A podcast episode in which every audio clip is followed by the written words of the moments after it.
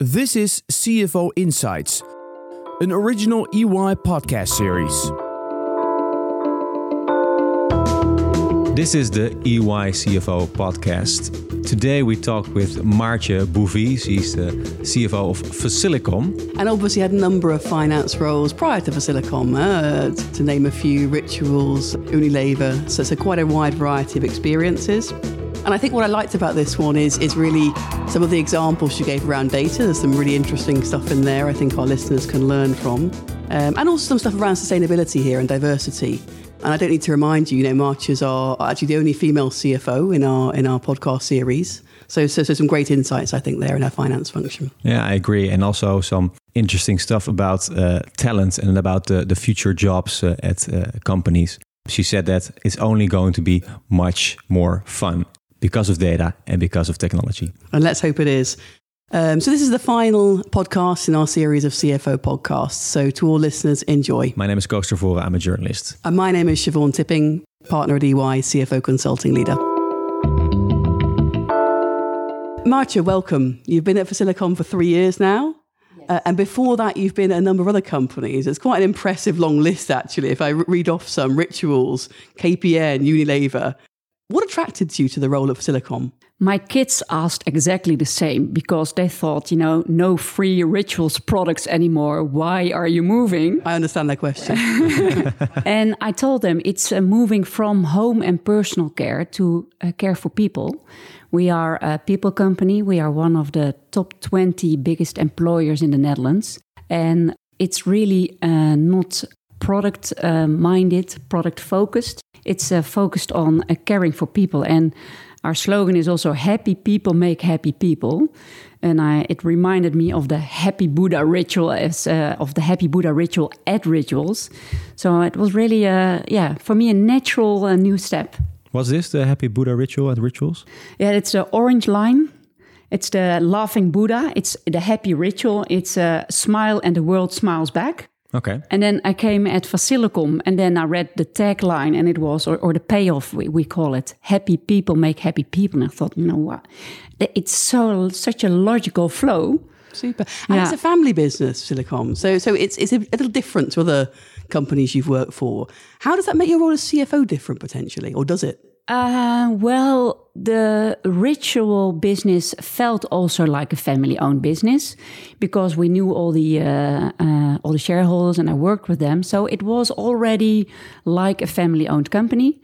And uh, now it's the same. I work with uh, with the family, but also with external people.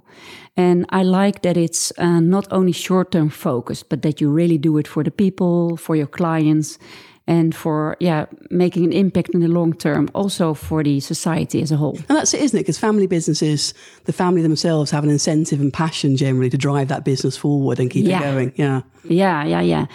It's it feels great to have people working with you that have such a passion for a company. It's not about the stock price at the end of the quarter. It's really about you know their dna which is put in the company so, so how is it then for you to start working at that company, not being a member of the family? Because I can imagine everyone's got it in their DNA, and then you come work there.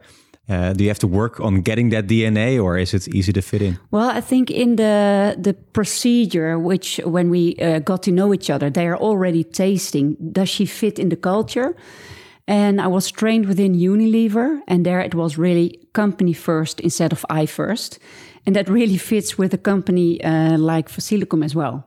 So uh, we can have a lot of discussion as well uh, within the board or with the shareholders, but it's always about the company. It's never about uh, individuals, and that's really great because you can really uh, have an intense discussion. But it's always about you know what's best for the, the way forward, best for the people, best for the company. And let's think about that. What was best for the company, and, and what were your first impressions of the finance function when you arrived there?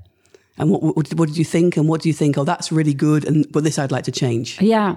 Well, it's not only about financial measures. That's what I really liked. I like that it's a, balance because I also know that if you focus too much only on financial measures, you can also destroy value. And I think there's a, a healthy mix of non financial KPIs and financial KPIs. What I think that uh, I can bring to the table is uh, sh- the sharpness which you have within a listed company can also really be nice to work with and good for a company. And that's something if you have the DNA of the family with a little bit of sharpness that that I've learned in listed companies, I think that can be a great combination. Yeah, it's fascinating to see how well it can translate. In fact, you know, people sometimes question, can it translate? Does it translate? But in your case, it's translated really, really well. Yeah, yeah. I think so. Yeah. yeah. And hey, there's one thing we, we wanted to touch a little bit on the the theme or the theme at the top of everyone's minds right now about finance, and that's around mm. you know the CFO being a chief value officer rather than a chief financial officer. And people stand in different places here. Some people can fully resonate with that with that theory. Others think not not not so much. Where do you stand on that debate? I did a postgraduate in uh, the Executive Master of Finance and Control, and my thesis was about finance and creating value. So already back then, yeah. totally. Yeah. So for me, it totally resonates because it's not only about the numbers, that's an outcome of doing the right things. So I think that the, the finance function with the analysis, insights, and data is the right function to partner with the business and the CEO to uh, focus on creating value for the company as a whole. Oh, let's okay. Let's um, think a little bit about financial performance uh, and indeed that idea of value, non-financial value. You know, because some would allege that there's um, they clash with each other, that you can't have one without the other. Others say they're no, they're they're not mutually exclusive. You know, that they go very well together and hand in hand. In fact, how do you see that? Do you, do you think that they clash with each other, the idea of financial value and um, non financial? Yeah, it depends on how you look at it, but I think you really need both. For example, if I would drive maximizing a P&L for a customer, so get the most profit out of it, that might have a return on the NPS score or the retention score or whatever. So I think if you can keep a customer happy and make sure you also earn a decent living of it, you have the best combination. Because if I drive getting profit out of a customer too much, I'm sure the customer will walk away at the end because it should be a win-win. And, and if you look other other areas of the finance function, not just sort of non-financial value, mm. there's a lot going on in finance right now. Yeah. From technology to data, there's something new every week. It feels like. Is there any one thing that particularly excites you that you say yeah, that's the thing that could really make a difference in my finance function? Oh, I really strongly believe in um, data driven and a former IT function also reports to me. And we said, okay, IT is not a staff department, it's a partner of the business. So we're going to rebrand it to business technology. So we said, you know, it should also have a place on the table. So we have a, a management council with all the, the directors of our different businesses. And our CIO is also part of it. So recognizing that that's the new name of the game. So unlocking data, creating value and insights for our customers, also for ourselves to make sure that our theme of continuous improvement can really be stretched. And because of the insight you get from the data, that you can create value. We also use it for our ambition of the sustainable development goals. We want to lower our CO2 emissions, so we create uh, dashboards, etc. And uh, there you go. Uh, you can have a discussion about uh, if I now order only electrical cars, it's a lot more expensive than petrol cars. But we know in the long term it's better. So there you might see a clash to finance and long term value creation. But luckily, in our company, everyone sees that this is really the way to go and that we need to reduce our CO2 emissions. It's about finding that balance often, isn't it, between the two? Yeah, and, and it's also about explaining because if you just say, well, we're going to do this, pop, and it's an order, then it's difficult to get people around with it because um, people like to do the right thing, but it hurts their wallet as well because an electrical car has a higher price than a normal car. So if they drive in that car also in their private time, you know, it hurts their wallet. But if you explain that we want to leave the planet uh, in a better place and really need to work on it, all of us, then uh, people, you know, uh, get fun in it, and it you get get even have a game. So, how many liters did you drive on 100 kilometers, for example? But maybe just rewind there because you mentioned data. And this is something that's a struggle for everyone, isn't it? I mean, um, I think it's if you can get it right, what a huge advantage it is to your business and to your finance function. You know, how would you rate yourself on data almost? And, and what would you like to improve there and how? Mm, I would say we're leapfrogging it because we have a lot of different businesses, also with uh, not one ERP system.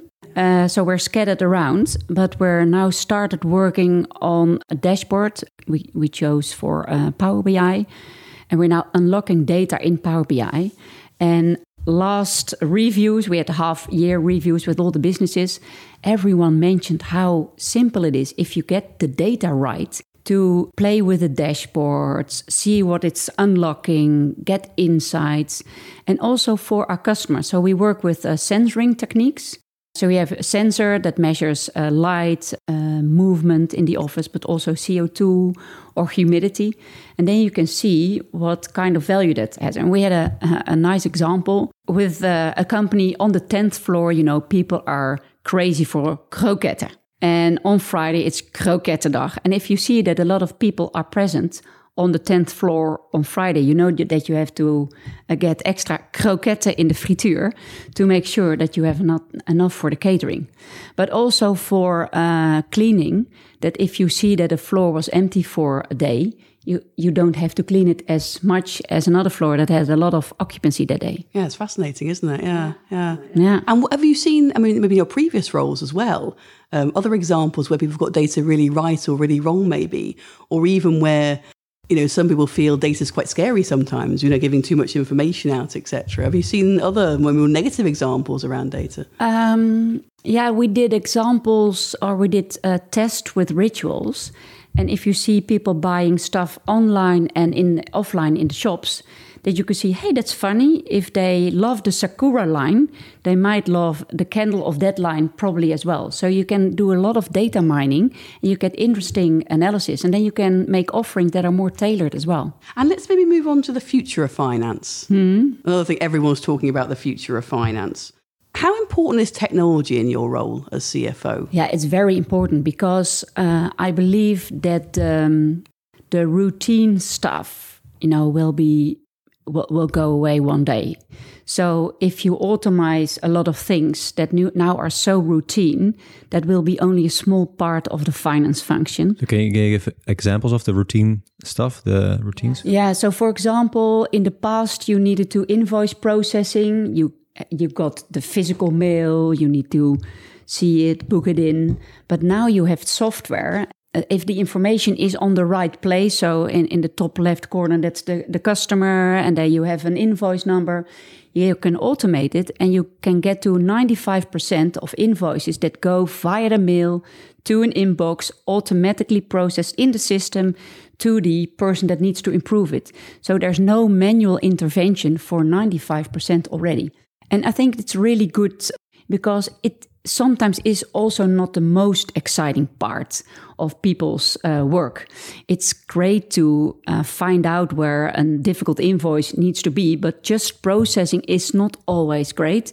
But also monthly reporting, for example, there's a lot of routine stuff that in the future uh, can be automated to machines. So I think finance needs to transform from skill based to a more competency based. So analytical skills, uh, really understanding the processes what is the business doing? And now it's just a lot of only numbers processing. You can even do it without knowing the business. I think in future that part will be automatic. Computers, robots will take over. And uh, the other part, understanding the business, understanding the complexity will take over. And let, us talk about that, the people aspect there, because you mentioned different skill sets. And that's also a recurring theme, isn't it? The idea of either taking on new types of skill sets in finance or reskilling your existing finance workforce. And the reskilling aspect can be maybe threatening or scary for some people. How do you see that? Have you ever experienced resistance from people around that? It, it can indeed be scary uh, especially if you like the work you're doing and you don't foresee what the future will bring. So, people that are change resistant are a little bit scared. So, um, what do you say to them? Yeah, that it also can be fun, but uh, people can only believe it if you show a little bit what that means. So, the example of the automating of invoices, I showed them that their work will be more interesting even because the part of brainless inputting that can be done by a, a, robot or a computer or whatever and the more intrinsic part understanding where it goes wrong in the process uh, does the invoice match the products that you received etc is is more of a puzzle and might be interesting even more interesting for a lot of people. Yeah can I also imagine that there are some people working at Facilicom who are working there for like 30 or 40 years and how long uh, is Facilicom now uh, a business? Oh, over 50 years. Yeah. Over 50 years. Yeah. So they're working over there for 30 or 40 years and they're they're quite used to putting the numbers in the computer. Yeah. Right? Yeah. And yeah. and not really looking for a job where it gets more interesting or more analytical. Is it, do you think like uh, with developments around technology and also how Facilicom works with that that there's still a place for these kind of people? Uh, totally.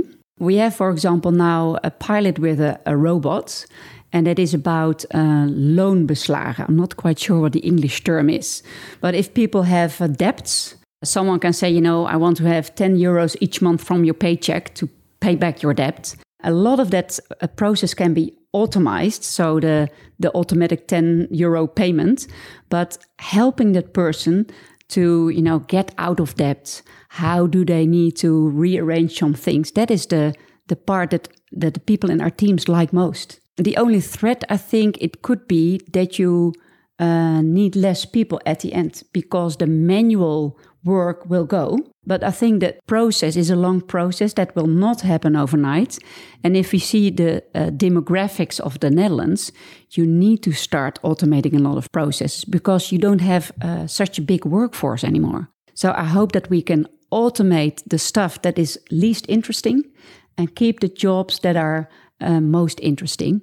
And so, and in the meantime, if the workforce is really getting smaller, we have a, a perfect fit. That would be my yeah. ideal. And let's talk a bit more about the people then, because you know, Facilicom is about taking care of people. And let's think a bit about how that went in the health pandemic, of course. Mm. How did you experience that when it all started? What back in March last year, wasn't it? How, how did Facilicom react to that? Yeah, it was and is still challenging because we have different businesses. We work, for example, at Schiphol. Uh, we help people with reduced mobility from coming to Schiphol to in the airplane. Well, that completely dried up. And even more, our people, which we help, who stayed at home even more. We work for events, so we help organize events like Defqon and uh, Concert at Sea. So they also stopped completely. And we clean pipes in the catering business that was also stopped completely. So those stopped overnight, and that was really uh, strange. No one ever had that uh, experience before.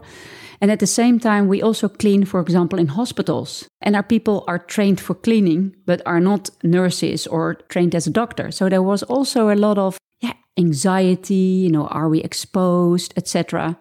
And at the same time, the people that work at the hospital really also take care of the patient. They know they are part of the, the health process for getting people better. But all in all, I would say it was challenging for our people. It was also difficult to stay connected. But I'm very proud at the same time that there's a renewed um, appreciation for clean, for cleanness, for safety.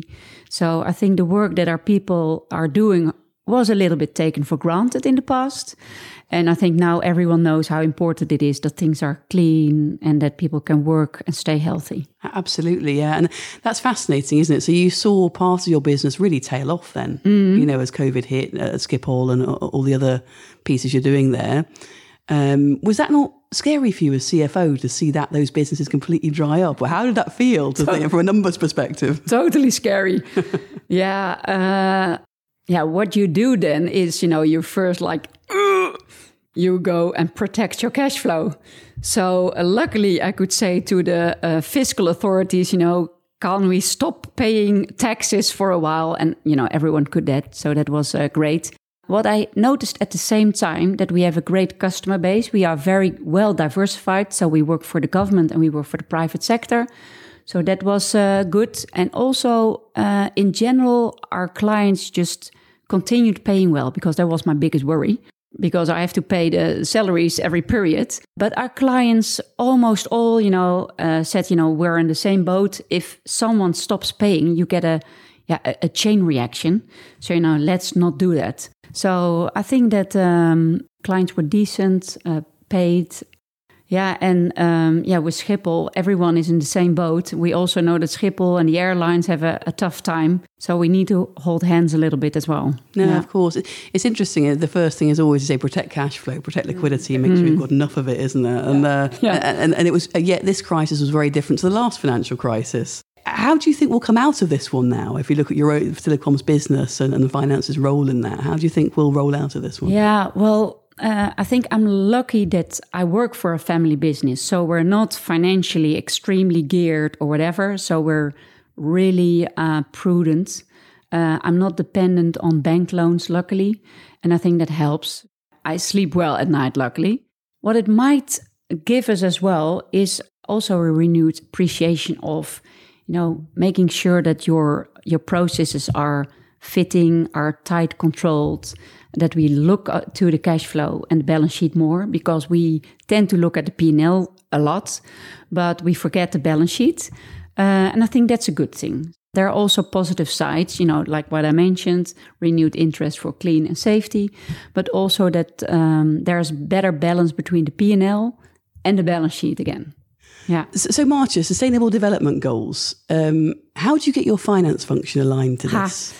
Um, within our board, I've taken on this role because I I'm a strong believer that you need to have finance on board to really get this rolling.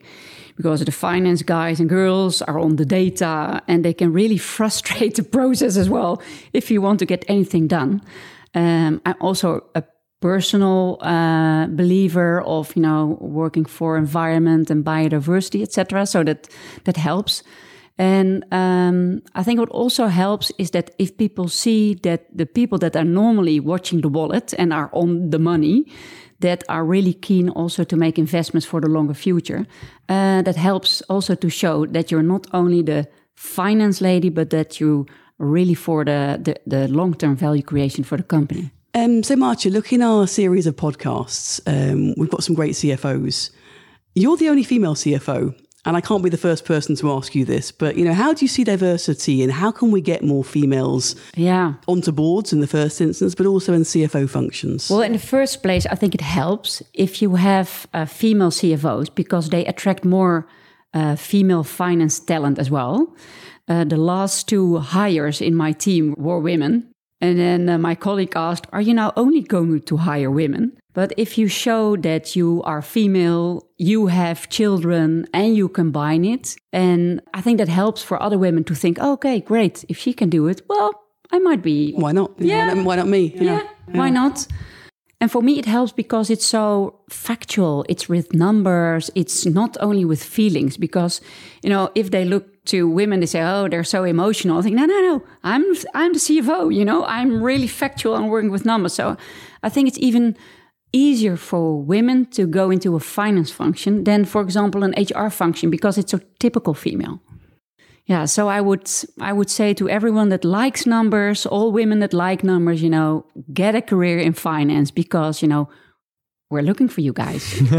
Not you guys, girls. We're looking for you girls. Super. Good. Thank you. Thanks. So, if you enjoyed this podcast, please do listen to other episodes in our series for some CFO insights. My name's Siobhan Tipping. I lead EY's CFO consulting practice in the Netherlands. Thanks for listening. Goodbye.